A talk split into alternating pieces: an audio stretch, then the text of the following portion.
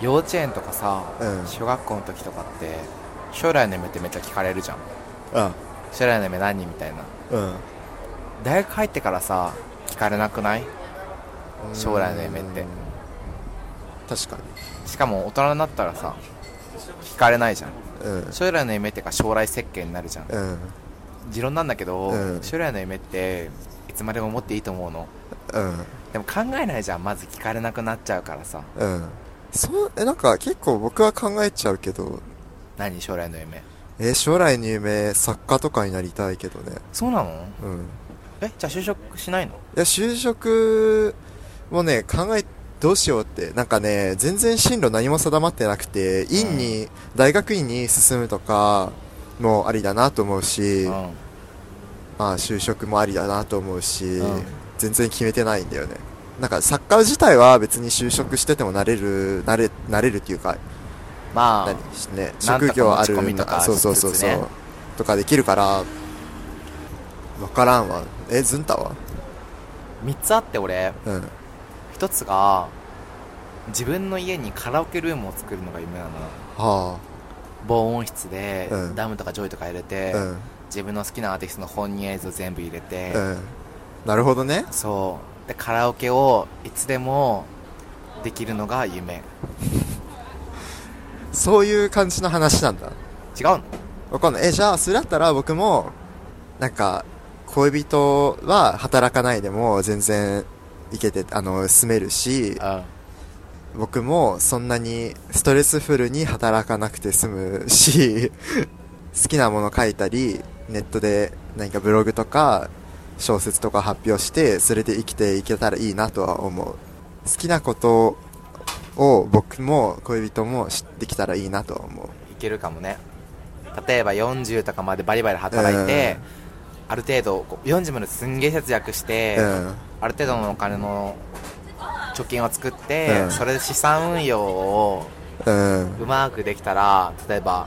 まあ、不労所得を増やすとか、うん、そ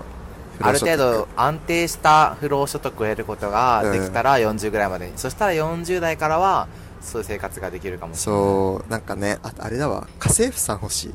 へえなんでえー誰にも家事させたくない から。誰にも、つうか恋人にも僕にも家事をさせたくないから、あー確かに家政婦さ家ん事の時間は確かにそ家政婦さんってどれくらいで雇えるのかなう。わかんない。全然調べたことないから、でも高そうだけどね。高いけどお金に余裕ができたらそう。その家政婦さんを雇ってる時間で家事の時間をそう変えるって思うとそうすごい大きいなとは思って、だから家政婦さん欲しいなとは思う。確かに欲しいかもかっこいい家政婦さんが欲しいあ、家政婦って夫の方なのね。 ああそうあの家政主婦の婦じゃなくそうてねですそうですあそれ欲しいかもしんないセク ハラ。セクハラじゃねえか。あとね俺同棲したいのめっちゃうん。同棲好きな人好きな人する相手いねえじゃんどうせば 同棲したい俺部屋綺麗なの結構意外だあれねあすごいでもないか結構ある程度綺麗うんある程度汚いけどうんだから結構同棲するのにちょうどいいと思うんだよねほーんえ家ではそんなにうるさくないしうん家ではだから結構いいと思うから自分的には同棲の準備はできてるんだけど相手がいないっていう最悪じゃん 肝心なものがいねえじゃねえ一番難関あとねもう一つが、かうん40歳までにうん商業誌で連載したい、あそれがね一番大きいー夢えとして何少年少年青年んなんだっけ少年エースわかんない僕青年漫画か、うん少女女性漫画が描きたくてへ女ー性漫画まあなんだろうな有名なのだと多分知らないと思うでもキラリンレボリューションそれチャオ まあそれ少女じ少女向けベルバラ幼児えベルベバルラバラななんだろうねポーの一族とかわかんないでしょああー知ってる本当に聞いたことはあるあいう部類ようーんあそこら賛美辺の的ないやてかそういう大人の女性とか、うん20代30代40代の人があ山ー向なけるほどのね渋い感じのあのだめとかねうんのだめ書いてる人とかのそういう雑誌でうん連載するか、あーアフタヌーンとかモーニングとか、うんなんか虫師とかさ、うん宇宙兄弟とかが連載してるようなうん青年向け漫画の雑誌でうん書いてみたい、なるほどはいねえーその点で言ったら僕も作家になったら、なんだろうね、まあ、ノーベル文学賞取れないとは思うけど、なんかさすがに日本は取れなさそうだけど、わかんないよわかんないけどね、そうだよ何かし言っらとけ言っとけノーベル賞、ノーベル文学賞取る か。そうだよ言っとけそうだよ、言っとけノーベル文学賞取らなきゃ。なんか将来の夢語ってる時って俺すごい楽しいと思うんだうん、やる気も出るし、うん、でもそういう機会ってないじゃんうん、そういうこと語ったらさ意識高いとか言われちゃうから、うん、えーでもさそういうの口に出すとなんとなくそっちにさ自う分のん、姿勢というか方向が向くと思うの、うんちょっとでも必要だと思うんだよねまあね、ノーベル文学賞なんか、け、なんて言ってる、ぷぷぷみたいな感じを自分で持っちゃうと、ちょっとそう良くないかもねダ。メおいでもっとほら来なえ、何か。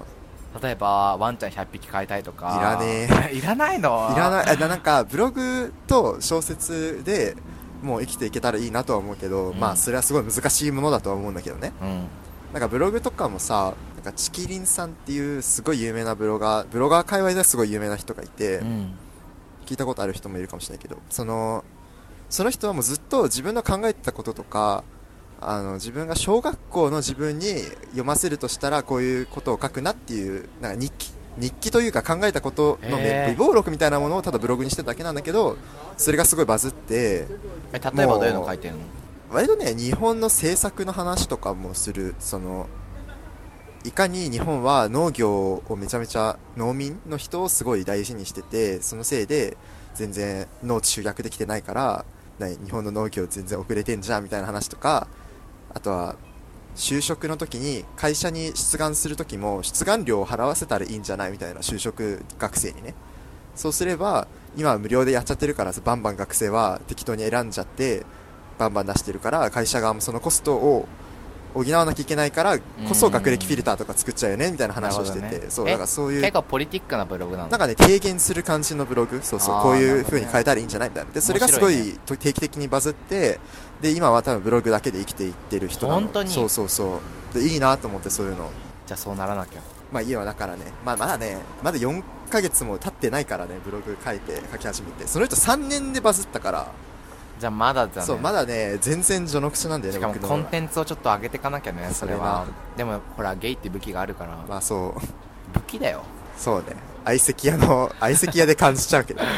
うん相席屋やキャバクラに我が物顔で殴り込めるゲイという武器は強いとは思う、なんか絵描いてても思うけどうん、ゲイ界隈ってやっぱ少ないから漫画とかも多分ストレートの人だとある程度の画力じゃないとバズらないけど、うんゲイ界隈の絵だとそんなに界隈が大きいわけじゃないから、うフんェチとかそういう、ある程度のものがあればバズったりとかもできるから、うんうんそれはちょっと強いなって思ったのんけ向けの絵のアカウント持ってるけど、うんそっちは全然フォロワーいないけど、んゲーム系の方はすごいいるって人めちゃくちゃいる、うん就活の本で見たんだけど、うん3年ごとに自分を刻んでいくんだってはあ3年後の自分6年後の自分9年後の自分12年後の自分っていう風に待って3年6年9年そう12年10年って言わなかったえ10年って言わなかった、う言っん3年ごとにえ12年って言ってよそうたか言ったよ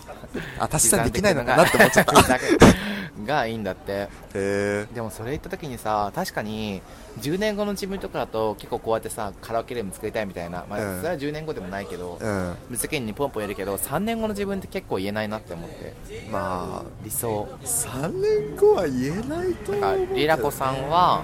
24? いや24だね俺25あ俺は順調にいったら社会人に 3, 3年目4年目か、うん